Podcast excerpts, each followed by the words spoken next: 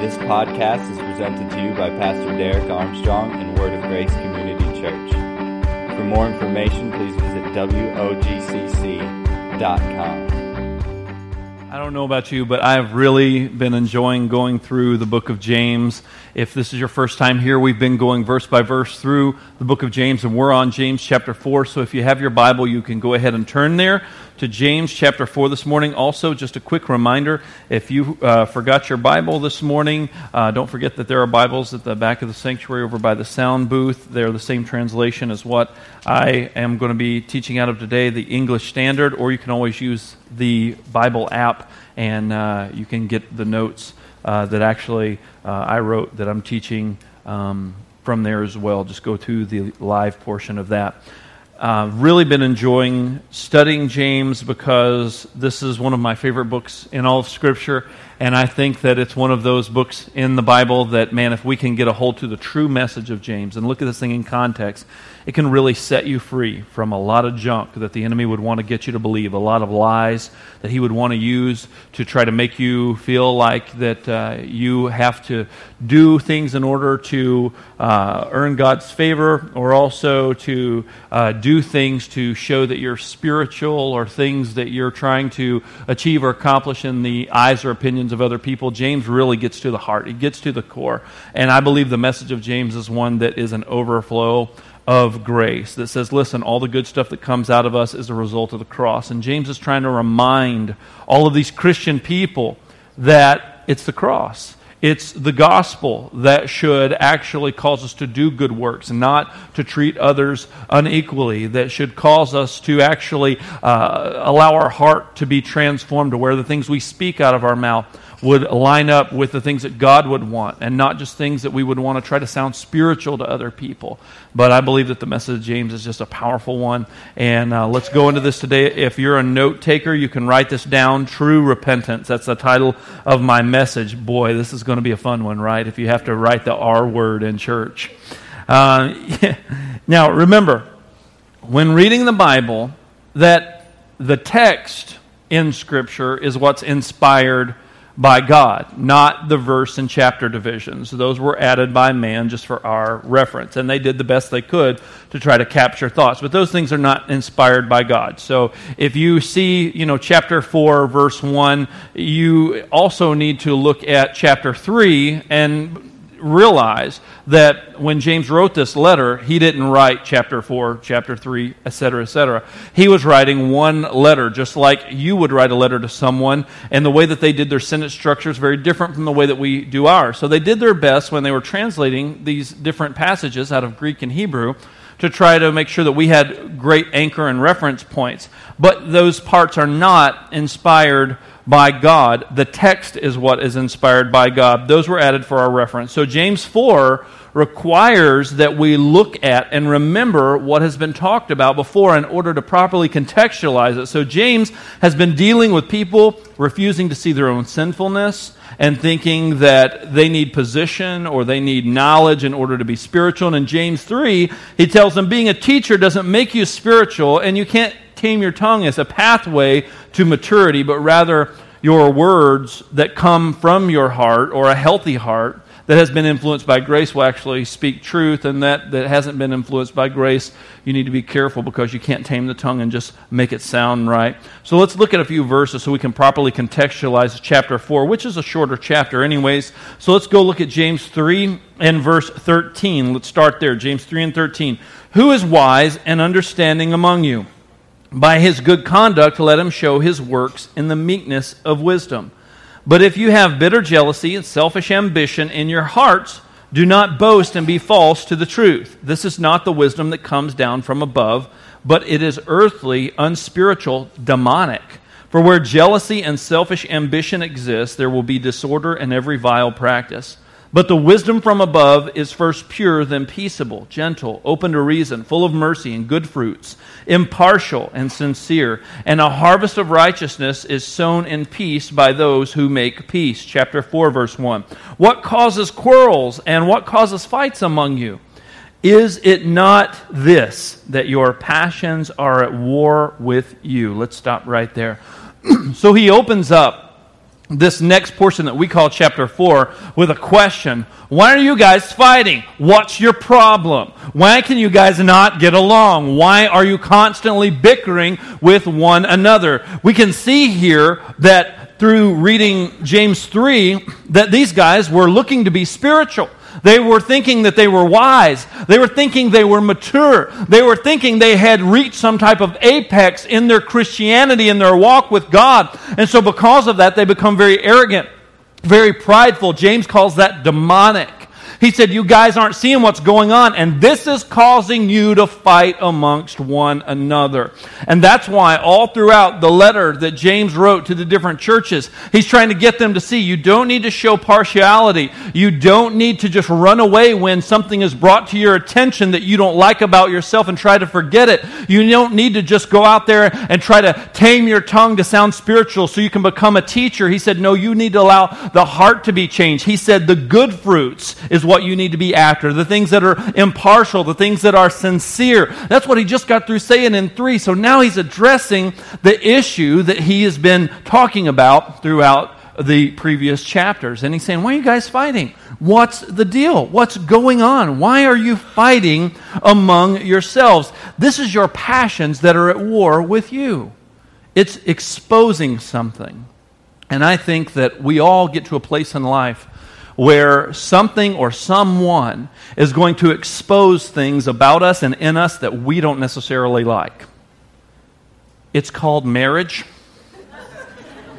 It will expose things in you that you don't necessarily like. It's called parenting. It's called getting a job. It's called having friends. It's called being a son or a daughter. All these different things in your life we see kind of buffet us. They, they, they kind of begin to really just grind on who we are and expose the reality of what we've been trying to bury. Because when you're around people in a certain situation over and over again, all of a sudden you kind of get tired of pretending. And who you really are begins to shine and come out. I remember hearing T.D. Jakes say this he said that your best friends and your real friends are the ones that don't wear you out. He said those people that you have over your house that when they leave you feel exhausted, he said the reason you felt exhausted is because you weren't really being you. You were being somebody else. He said the reason you can spend more time with some people and you can't with others is because those you can spend time with are those that you don't have to put on for, because those you have to put on for, that wears you out and it doesn't make the interaction and experience as enjoyable. That's why you like hanging around people you can be real with, that you can let your hair down. right? That's who we want to spend time with. That's how we like to do things, right? But the thing is is that if you're around people long enough in a given situation, whether those are your kids, your spouse, your coworkers, your boss, your employees, whether it's around your family members, your friends, your church family, things are going to start to get exposed about who you really are. Because you can only keep that smile on for so long, right? You can only keep that up for so long before you're just going to get wore out. And you're tired of playing the game. And then all of a sudden you're just like, here I am. And I think that that's what's happening here in James is that there's so many things that have been happening in this church that they're, they're kind of past the, hey brother, hey sister stage. And now they're beginning to fight and quarrel because things are coming out of them. They're beginning to be exposed for who they are. And James is saying, This is ugly, and you need to see it as ugly. That's the thing that we want to always excuse our sin. We always want to excuse our deficiencies. We always want to excuse our weaknesses instead of actually embrace those things and confront those things when they're exposed. We want to dismiss those. We want to excuse them. Oh, well, you know, that's really their fault. That's not really my fault. We want to blame shift. All of those things that we try to do as a tactic to avoid having to deal with it. We'll medicate it. I know that there's many people that will commit adultery during this time. They'll commit adultery with two men named Ben and Jerry. and they'll just sit there and eat ice cream over and over and over again. That was ice cream reference, by the way, in case I just saw some late smiles and some late laughing there. Wanted to make sure that we're all on the same page here. You see, but where sin abounds, grace abounds more. Where sin abounds, grace abounds more. The problem with the people James is writing to is that they refused to see their sin. They didn't want to talk about it. They didn't want to see it because they thought in their minds they were spiritual and everybody else was the problem. They thought in their minds they were mature and everybody else was the problem. How many times have we been those same people that James is trying to address and correct? He's trying to get them to look inward instead of looking outward. We just had the GLS, the Global Leadership Summit, here at our church this past Thursday and Friday. Huge success, beautiful event. Very proud of our staff and our team. I couldn't believe, I was blown away the amazing things that uh, they did, the level of excellence in which we served other people. It was fantastic. But when you're sitting in an event like that, you hear a lot of good nuggets. And when you're sitting in an event like that where it's just teacher after teacher after teacher after teacher, you hear things that you go, man, this is really good. I really wish so and so was here to hear this. Make note. Spouse needs to hear this. Make note, employees need to hear this. Make note, coworker needs to hear this. Mom needs to hear this. My kids definitely need to hear this. And you write these notes down like you're, you're like you're someone else's secretary, and you're taking notes on their behalf because these are things that they need to hear. And oftentimes we don't allow the Holy Spirit to do the heart work to where when those things get exposed, we look inward. We're always thinking about somebody else. Matter of fact, you might be hearing me preach and teach right now and going, Man, where's my husband at? Why didn't he come with me? Man, where's my friend at? They should have been here with me today. Oh my goodness, where's so and so? Where are they at? Where are they at? They better come to that second service. I'm going to text them right now. They better be here. And you're always thinking about someone else. And so, because of that, you'll miss out on what God's trying to show you. Now, remember, how James is writing this. It's in that ancient writing style, the very Jewish writing style called pearls of wisdom on a string. You remember that from the first session uh, that we taught uh, through the first book of James which means that these things all connect to one another and they all touch one another and they're all going to eventually go back around to one another, okay? And that's how James is writing. So, what he's trying to get them to see, he's asking them, why are you guys quarreling? Why are you fighting? Why are you not looking inward? He's saying, you're being just like, making all the way around to the first chapter, the man who looks in the mirror and forgets what he looks like. You remember that was James chapter 1.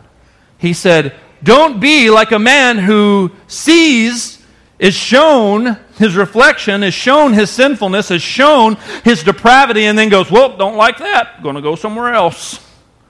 And then you just keep running away from it. I'll tell you what, folks, you can run from churches, you can run from uh, businesses, you can run from relationships, but until you face those things on the inside of you and you stop blaming other people, you're, you're going to be bound to repeat those same lessons over and over again until you finally walk through it, not away from it.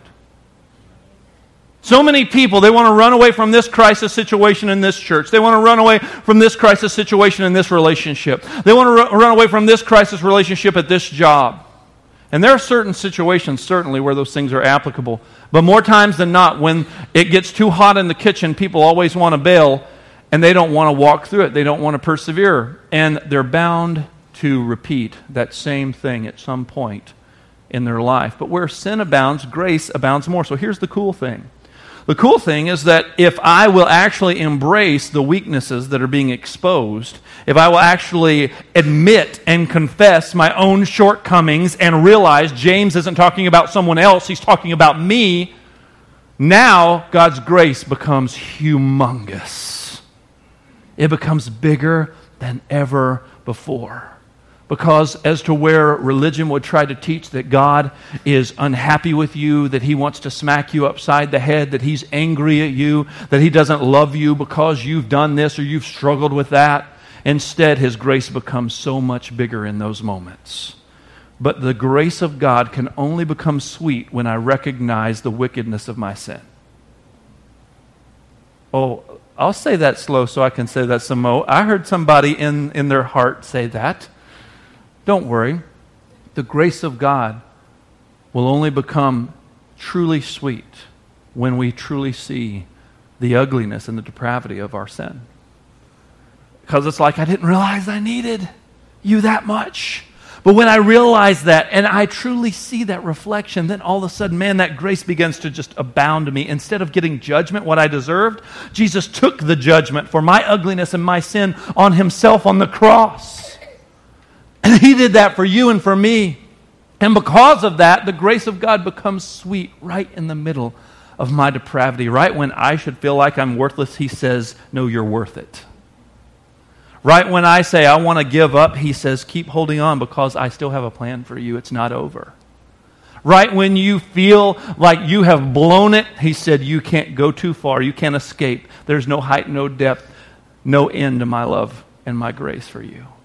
In those moments. But we can say that when we're on the other side, not feeling that bad, and we don't really truly want to see our sinfulness but it doesn't truly become reality to me.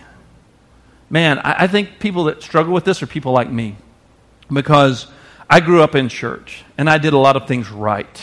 I did a lot of things that I'm very proud of. I did a lot of things I'm not proud of, but there are a lot of things that I accomplished as a church kid, growing up in church that I thought I did pretty good. And I avoided some pitfalls that some of my other friends and peers ended up getting into a lot of trouble over things that I avoided. And I thank God for that. And so sometimes when you have avoided certain pitfalls, you say, I don't really have that great of a testimony because I don't have one of these. I was under a bridge, lost everything, about to die. People were trying to kill me. Then all of a sudden, an angel from heaven came down with a trumpet. And all of a sudden, I reached out and I grabbed his hand and I wept. And, you know, I, I got saved right there on the spot. I don't, I don't have one of those cool testimonies. And when I hear those like crazy testimonies like that, I'm like, wow, thank you, God, for doing that for that person, but then someone who hasn't been in that same situation, it's almost like they look at those people and say, oh, well, that's nice, bless their little heart. I'm pretty good over here on my own because I go to church, I do this, I do that, I do this, and I go and I rattle through all the good things that I do. And it's harder for people, I think, sometimes in those situations to see their sin because their sin is not necessarily as outward and obvious as others if, if you're living under a bridge messed up on drugs and alcohol and you've lost everything, it's pretty obvious you need Jesus. Someone who's sitting in a three piece suit, going to church and making six figure income, driving a nice car, living in a nice home, it's harder for them to see their need for Jesus.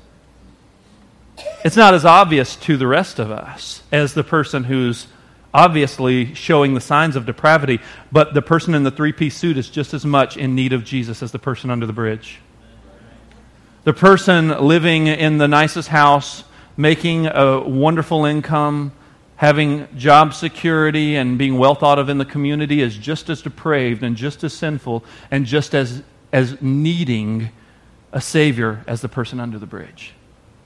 But one person realizes it a little quicker than the other. Are you hearing me this morning? You see, that's why James is trying to get this across to these people listen, you're treating wealthy people differently than you're treating poor people. You're separating people. You're, you're not treating people the way that God wants you to treat. You're not seeing your sin. You're, you're trying to schmooze. You're trying to play the PR game. And, and, and you think you're good because you want to be a teacher and, and you're pursuing being a teacher. He said, but don't pursue being a teacher. He said, there's a stricter judgment there. Be careful with that. you got to watch this. And he's stringing all of these these pearls together, trying to get them to see their need. And here in chapter 4, he's finally getting to a place where he's saying, Listen, why are you fighting? What's causing quarrels among you? It's your passions and your desires that are causing this. You need to see this. You need to wake up. You need to take the blinders off. You need to look in the mirror and see yourself for how you really are. See, he's trying to get this across to them that these people, they saw themselves justified in their divisions. They saw themselves justified in their fighting because they knew Scripture. Some of these people were even teachers. My goodness, I've got a name tag, got an office. People respect me in this church. They were puffed up with pride. They didn't see their sin. So if you can't see your sin, how can you really see the grace of God? If you we're so scared of this sin thing, and people want to preach love and grace, and I'm all about love and grace. We got a sign out on the building that says we're all about grace. Word of grace. I love grace. I love talking about the love of God. But until I see my sin and I see the reality of my situation, how can grace and love truly even enter in my heart? So many people don't want to talk about sin and we don't want to look at sin and we don't want to deal with it. We just want to feel good. We just want a little encouragement, a little uplift to help keep me going. Listen, folks, where sin abounds, grace abounds all the more. All the more grace abounds. But we've got to see our need. Let's keep reading. James 4, let's start in that second verse. You desire and you do not have, so you murder. You covet, you cannot obtain, so you fight and you quarrel. You do not have because you don't ask. In other words, he's telling them, listen, guys, God wants to bless you, but you're going about this all the wrong way.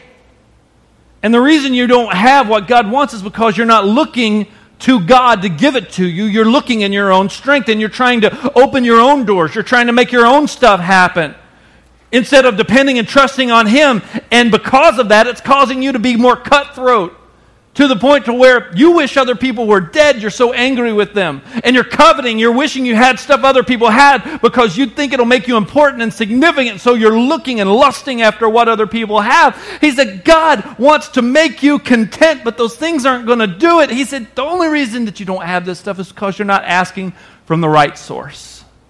You're not depending on god to give it to you he said, You ask and don't receive because you ask wrongly. You want to spend it on your passions, is what he, say, is what he said. You adulterous people, do you not know that friendship with the world is enmity with God? Therefore, whoever wishes to be a friend of the world makes himself an enemy of God. Now, James is speaking metaphorically here. He's trying to show them their depravity and sinfulness. He's trying to show them, help them to see once again the reflection that they need to see so grace can abound in their lives. Let the law show you. Let, let, let that, that hard truth show you how truly sinful you are so you can allow the grace of God to become so sweet, so you can repent, and so you can humble yourself, and so you can trust in God.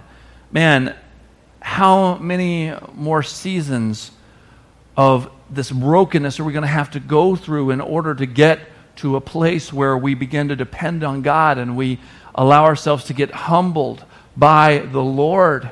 How much more junk are we going to have to keep repeating that same test over and over again until we finally wake up and see, wow, I need to depend on God? The message sounds overtly simple. The message sounds actually very elementary, but because we complicate it, we don't receive it and we don't live it. It's as simple as us seeing ourselves for how and who we really are and not forgetting it and embracing that and going, okay, I see my sinfulness and it wrecks me and it breaks me. And when I see my sinfulness and it wrecks me and breaks me, it should drive me to my knees and repent. Because listen, some people think that when I see my sinfulness, this is an opportunity for me to go into try harder to do better mode. And that's the trap that a lot of people get caught in. When they see their sinfulness, it's like, try harder, do better. Okay, try harder, do better. That means I've got sin in my life, then I'm just going to try harder and do better. I feel encouraged and motivated to try harder to do better. But just like the tongue, it can't be tamed. You find yourself getting back to that same place. Man, I'm just failing at this Christian thing.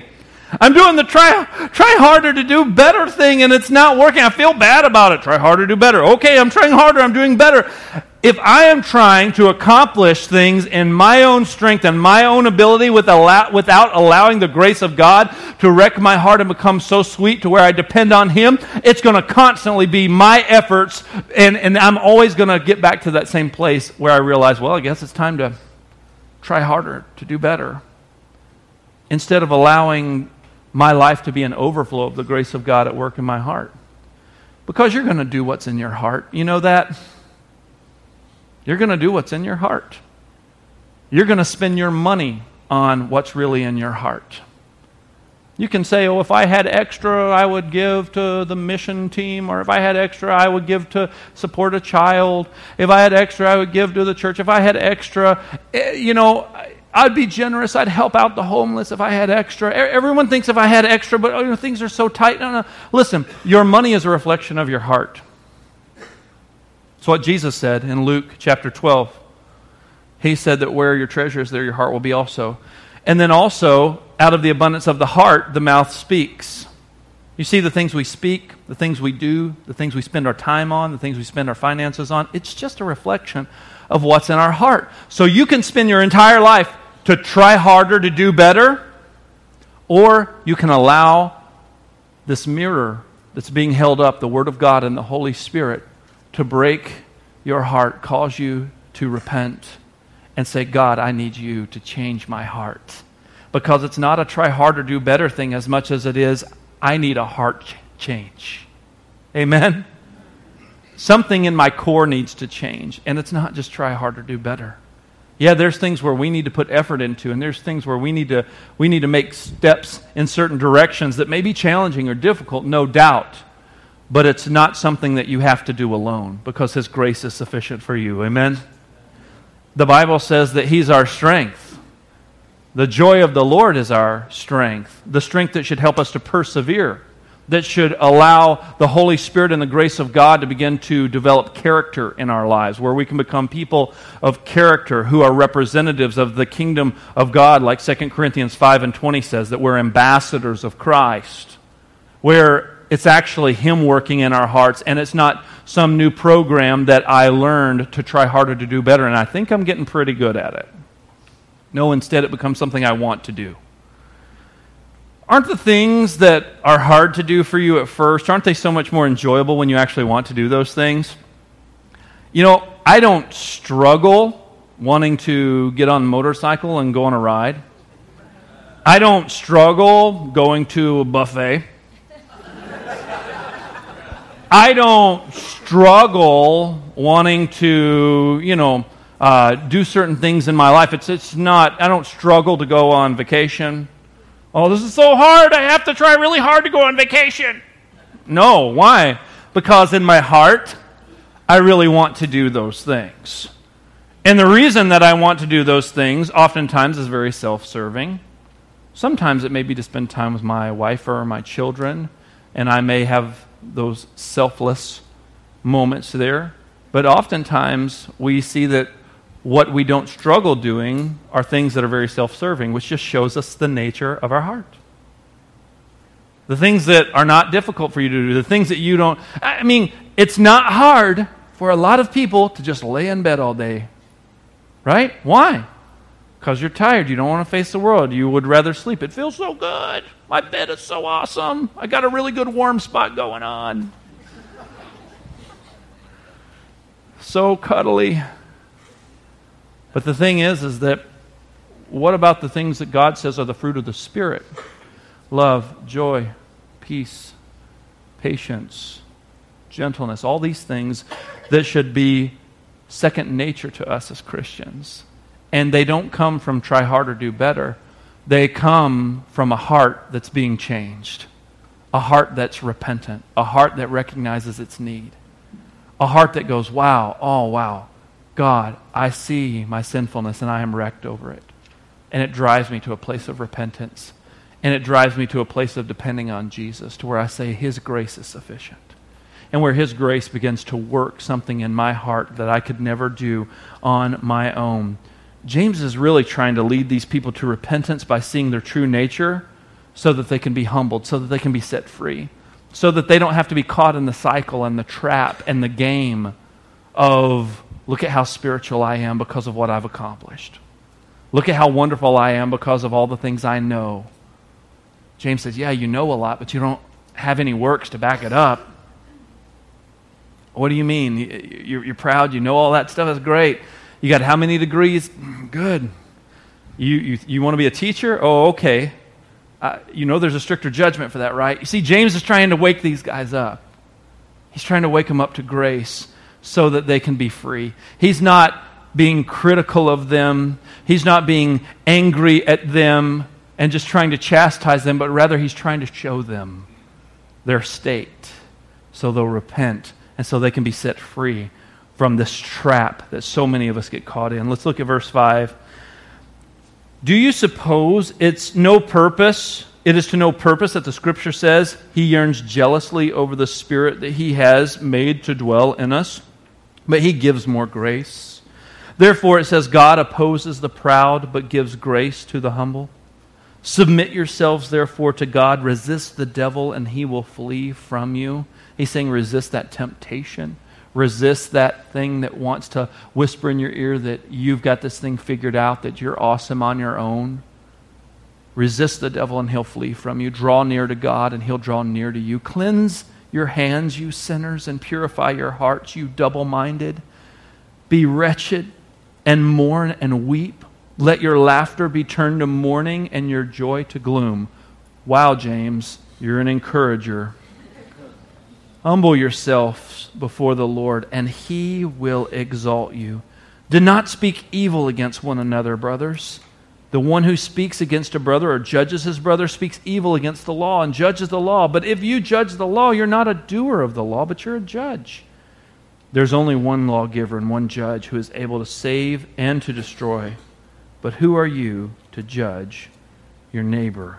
Man, that's a heavy section of this letter. And James is trying to get across that true repentance comes through submission and humility.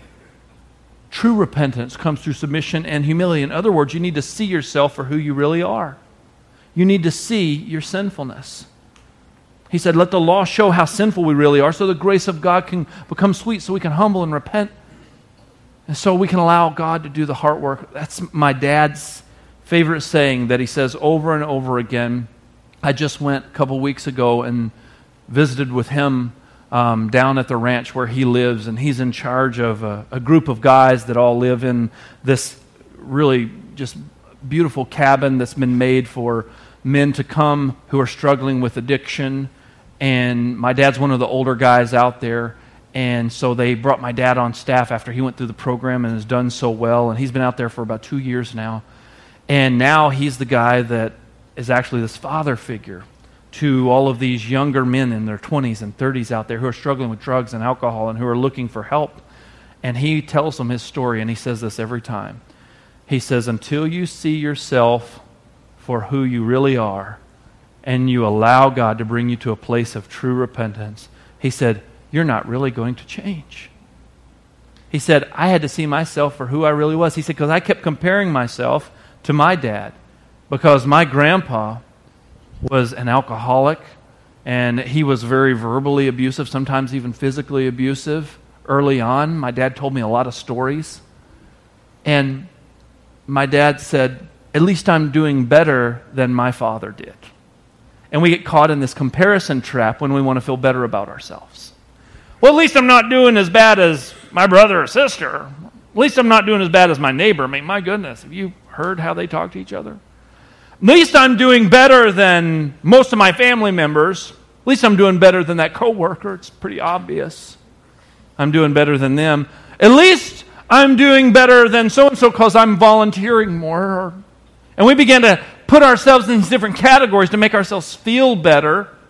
And that's just pride working. And, and James says, no, no, no, resist the devil and he'll, he'll flee. You need to see yourself as who you are. Instead of you being so full of pride and being joyful about those things, he said, let your laughter be turned to mourning. Mourning over what? Over the reality of your sin that you just got confronted with. Instead of you just laughing, pretending like everything's okay, it's all right. Let it be turned to mourning. Let, let, let, it, let, let some tears flow. Let the grace of God hit you so heavy with the reality of who you are and how that you have, have struggled, how you have tried to, to try so hard to impress other people. Let the grace of God hit you in such a way that it becomes so sweet because you go, wow, I'm actually aware. It's not, am I better than this person? It's not, have I accomplished more than this person? Am I further down the road than this person? This is between me and God and nobody else. Are you hearing what I'm saying this morning? It's about submitting to that and being humble because you're going to be confronted with it.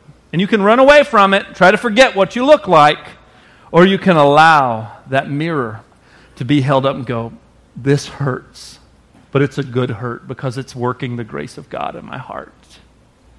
Because now the grace of God is becoming so sweet because it shouldn't bring condemnation. It shouldn't bring this weight of condemnation and guilt because Jesus said, Here, let me take that burden from you. Instead, why don't you take my yoke and my burden? It's easy and it's light. Why don't you allow my forgiveness to work a great work of grace in your heart? Why don't you allow your awareness of your need for me to work an even greater awareness of dependence upon Christ? And now it becomes less about my strength, and now it becomes I can do all things through Christ who strengthens me. Now it becomes about me being able to persevere because the, the, the, the very one who has given me purpose now lives on the inside of me.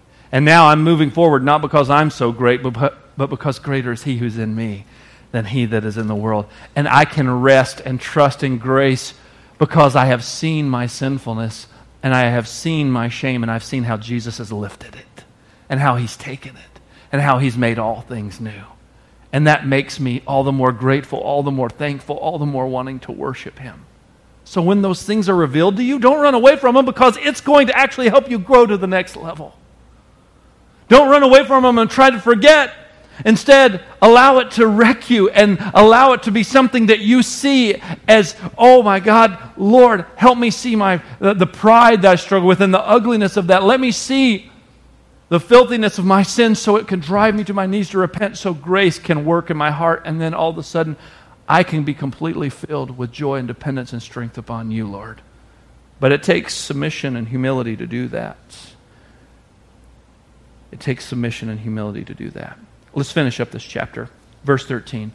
Come now, you who say, Today or tomorrow, we'll, we'll go in such a town, we'll spend a year there, we're going to trade, we're going to make a profit. Yet you do, know, you do not know what tomorrow is going to bring. What's your life? It's just a mist. It appears for a little while, then it vanishes. Instead of that, you should say, If the Lord wills, we're going to live to do this or that. As it is, you boast in your arrogance. All such boasting is evil. So whoever knows the right thing to do and fails to do it, for him it is sin. You see, James is saying that you're more concerned with going about your business of making money than you are the condition of your soul. You would rather just get distracted by the fact that, well, I don't like the way that this conviction thing makes me feel, so I'm going to run from that and instead of allowing it to bring me to repentance, I'm, I'm just going to go ahead and start making some business plans and get back involved in the busyness of life. And James says, You don't know how much longer you have. He said, You don't know. Said, Why do you think you can do that? He said, Instead, he said, You actually need to be focused on the fact that if there's something on the inside of you that you know is right and you're not doing it, then it's sin. If there's something God's leading you to do and you're not doing it, he said, it, It's sin. So listen, he said, I'm more concerned about the condition of your soul. And James ends this letter to the people that he was writing to through the different churches in James chapter 5 with a call to repentance. In James chapter 5, he's making a big call at the end. You can read the last couple of verses there. Go ahead. It's okay. You can read it if you want to, even though we're going to be talking about that next week. You look at the end, he's, he's making a call to repentance. He's saying, Repent Repent from this. Don't, don't just go about your business. So many times, God's trying to deal with something in our heart. He's trying to show us something, and we just want to get busy doing something else because we don't really want to do business with God. We make all these excuses. Oh, I'll do that later. I'll make that decision later. I've got this other stuff to do first. I need some quiet time. Maybe I'll make some plans to go off and have some quiet time in a couple of weeks. And James is saying, no, no, no, do it now. What are you talking about? Don't you know this life is a vapor? Do you think that you're promised tomorrow? Do you think that you're promised the time to actually go and allow God to do the hard work He wants to do? Oh, I'll just wait till we start our next round of trek. Oh, I'll just wait till we start uh, that before I start working on my marriage. I'll just wait till we have a, a, a good small group uh, about this certain subject of finances before I get my financial house in order. Oh, I'll just wait until we, we, we talk about, you know, this or that before I'll actually do it. It, it. It's fine. I've got time. James says, no, you don't. He says, you need to wake up and realize if you know what's right to do and you're not doing it, that is sin. He said, and the more you keep ignoring that, the more you go about your day and you're not allowing the Holy Spirit to do His work in your heart by bringing you to a place of repentance, He said, the, the more you're just prolonging this thing, and God is wanting to allow His grace to just overflow in your life. But you're missing this piece of dealing with this thing that He's trying to bring up. You see, this is what James is trying to get across to them back then, and I believe the Holy Spirit through James is trying to get across to us today. Because although this was written to a group of churches right after Jesus ascended into heaven, it's still very relevant to us 2,000 years later, is it not? And it just shows you humanity. That's what it shows you. It shows you this is just people. This is sinful people. This is how people are. And we all still have the same need. We all still have the same struggle thousands of years later. The same issue. I don't even have to distort this text to try to make it cool and relevant for today. It just speaks for itself, right?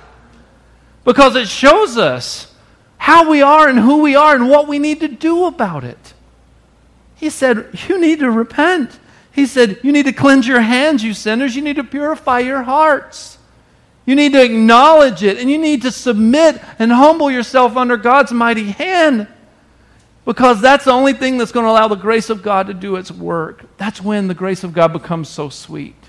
When I can rest in Him, when I can know who I am in Christ because I'm forgiven because he's doing a work of grace in me where he's showing me my sin and I repent and I'm broken over that sin. Repentance is not just saying, I'm sorry, God, I'll try harder to do better. No, repentance is where I'm broken and grieved over my sin because I allow myself to look in that mirror. And then the grace of God moves in and begins to reorient my heart's desires. Because remember how he opened up this chapter? He said, Why are you fighting? Why are you quarreling? Don't you know it's your inner desires that are causing you problems? So, in other words, your inner desires are what needs to be changed. Not stop fighting. He didn't just tell him to stop fighting. Notice, James never says stop fighting. That's wrong. How many of us have to be told to stop fighting because we know it's wrong? Nobody.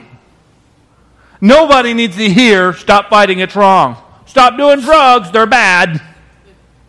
Stop lying. Stop stealing from work. Stop hiding things from your spouse. We don't need to hear that stuff. We know it. But when it comes up and we see it, what do we do with it? You hearing what I'm saying this morning? James is saying it's not that I'm not going to point out all these different things because to him who knows what's right to do and doesn't do it, that's sin. You don't need to hear, don't do anything that's, you know, illegal. You don't need to be told those things. But there's this rebellious thing in us that needs to be calmed and quieted. There's this rebellious thing in us that needs to be reoriented. There's this desire, even in the little things, where we begin to fudge here and there. We, we break the law. We, we go over the speed limit. As simple as something as that is, that still reveals the nature of our heart hasn't been submitted to God. I did it yesterday a lot. I rode my motorcycle for like six hours yesterday, and I wanted to see how fast it would go. Fast! That's how fast it goes. I'm not going to tell you a number, but it goes fast. But that still shows something in our hearts that's not submitted. You hearing what I'm saying? You getting this? Is this helping anybody? Because it still reveals something in our heart. That's not right. That's not right that I did that. Because that's a law of the land. And I need to respect that. And I need to honor that. And, and, and I need to be broken over the fact that there's still some rebellion in me that God still needs to work in my heart, His grace. You see, the greater my awareness of grace, the sweeter Jesus' sacrifice is to me oh man, it just shows me, wow, there's still rebellion in me, so I still need Jesus. I haven't gotten to this point where I'm like, I'm good, Jesus. Nope, there's still rebellion there.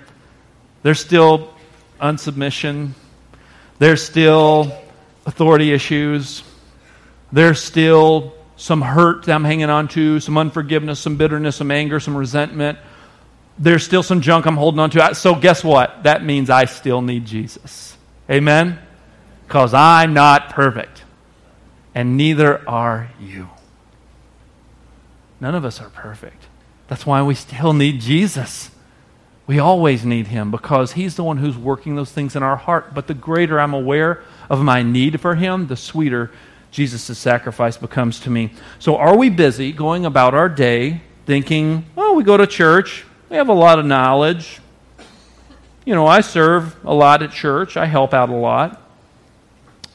I'm pretty much an expert Christianity. And do we think that because of that we're exempt from change? Do we think because of all of our accolades, our tenure, our time invested, our level of knowledge or experience that we have with the things of God, that we've somehow become exempt from repentance? No. It should only still hold the mirror up and go, wow, I still need Jesus. I need to be reminded of my need. Martin Luther, the famous reformer, said, I have to be reminded of the gospel every day because I ne- need to remember I need it every day. We all need to be reminded because how quickly can we drift away from our remembrance of where we put our hope, where we look for strength, where we look for joy, where we look for peace and contentment? How often can we drift away from the cross? So, when we hear a message like this, are we too busy thinking about someone else who needs to hear it? Are we looking in the mirror of the truth because true repentance is seeing your sinfulness and being grieved over your condition. Mourning is a part of repentance. I know that you've had this experience if you have kids. When your kids do something wrong to each other, someone hit someone, someone threw something, someone broke something, whatever, you bring them both in front of each other. Come here. Hey, come here. It's my dad voice. Saya, Abby, come here. Now. Now. Come here. What did you do? What did you say to her? Is that how we talk? Is that how Armstrongs behave? Is that how we do? Is that how we treat each other? No.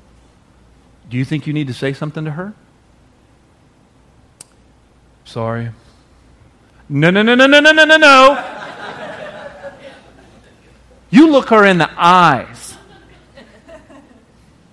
and you tell her you're sorry. Sorry. No, no, no, no, no, no, no. What are we trying to do when our kids do that kind of stuff? We're trying to say, you don't really mean that. You don't really, you're not really broken over the fact that you did that to her. You're not really hurt in your heart. It doesn't grieve your heart that you said or did that to her. You're just trying to get out of trouble. You just want to go back to playing or doing what you're doing. I'm actually inconveniencing you by making you say sorry. And as childish as that is, we still act the very same way. We think we just give God a quick sorry, and then we just go back to what we were doing. Sorry, God. Can I go back to doing my sinning stuff? Sorry. And we think that that's good enough. But true repentance is one where I feel bad that I've done this. My heart is grieved when I see my sinfulness, when I see my condition. What if your kids saw their condition, saw what they actually did? Have you ever been in a situation where you had to get on to your kids and say the other one injured one? I remember one time I was practicing my saxophone, okay? I was 10 years old. I hated practicing my saxophone, but mom made me do it because she paid for lessons and I had to do it, okay? I had to practice an hour every day. That's a lot of tooting on a horn. And yes, I said tooting. We were playing that horn for an hour straight, and mom would time me. And my sister, who is five years, four and a half, five years younger than me, had a friend over the house, and they came and they were dancing around me. You got to play your saxophone. No, no, no. We get to go play and watch TV and do whatever we want while you got to play.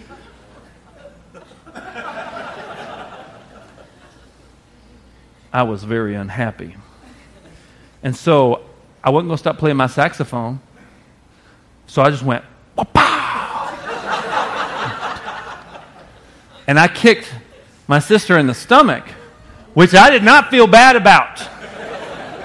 But then she laid over on the floor and she started turning blue because I knocked the breath out of her. Oh, whoa. I put down my horn. I went over there. I'm so sorry. Mom, mom, mom, mom. She was fine. She still alive today, praise God. Um, out of my anger, I actually kicked her harder than what I had meant to. I just wanted to get her away. But man, I, I whacked her good, and it scared me. And I was very apologetic and repentant over that. Now, if I wouldn't have seen how badly it hurt her, if it just, just would have made her cry or go tattle on me, whatever. but because I saw the effect of what I did, it changed something in my heart. I never did anything like that to my sister ever again. Something changed in me. Are you seeing what I'm saying today? When we see the depravity, we go, oh my gosh, Lord, forgive me. That's different than just saying, sorry, God. I feel bad about this, sorry. No, it's being wrecked over my sin. Are you grieved over your sin because you see the ugliness, or are you just sorry that you got caught? Grace becomes sweet when we experience true repentance. So here's what we're going to do. My prayer for you is that repentance has been stirred in your heart, and I just want you to do it right here, right now, okay? So we're just going to take a few minutes and let's just talk to God. If you need to kneel in your chair, if you want to come up here and kneel as kind of an altar of sorts, that's fine. If you want to make an altar right there in your chair, if you just want to sit, be seated where you're at and bow, that's fine. Let's just take two minutes, okay? These last two minutes that we have here together this morning. And let's allow what the Holy Spirit's been doing. Say, help me to see true repentance, Lord. Help me to be broken and grieved over my sins so your grace can become sweet. So your grace can truly come in, so I can truly be set free. Because where the Spirit of the Lord is, there is freedom. And He wants you free. He doesn't want you chained to sin. He just wants you to see it. He wants you to repent. He wants your heart to be reoriented to where this doesn't become just a sorry God, where it becomes, Lord, break our hearts for what breaks yours. Cleanse our hands, Lord. Cleanse our hearts, reorient our desires. Allow the message of the cross that Jesus took my sin. He didn't even know sin, but He took it. He took all of my anger, all of my hatred. He took all of my all of my malice towards my my coworker or that boss, that person I used to work for. He took all of that hurt and pain that you've been carrying around from your childhood. He took all of that junk you've been carrying around from that marriage. He took all that junk that you've been carrying around from your parents. He took all of those feelings of failure that you've had from mistakes you've made and things you've gotten involved in that you knew were wrong, but you did it anyways. He carried that for you. He didn't have to, He chose to because He loved you so much. He said, I'm going to take all those burdens that you are carrying, and I'm going to say, You're worth it to me. I love you this much. And then he says, I'm not going to let you walk through the rest of this life with that shame and condemnation, but I'm going to give you a new identity. One that says you're loved, you're free, you're forgiven. Now act like it. Now show the fruit of it. Now get to know me more. Now pursue me more. Now grow in loving me more, not because it's the new checkoff list of things to do, but because your heart is so bent towards me, because you realize how great of what Jesus did because you realize how great of what happened on the cross, how guilty that we have been, and how good God is. That way, anything good that comes out of me is just an overflow of grace. It's an overflow of Jesus at work on the inside of me. Thank you, Jesus. Thank you for listening. For more information, please visit WOGCC.com.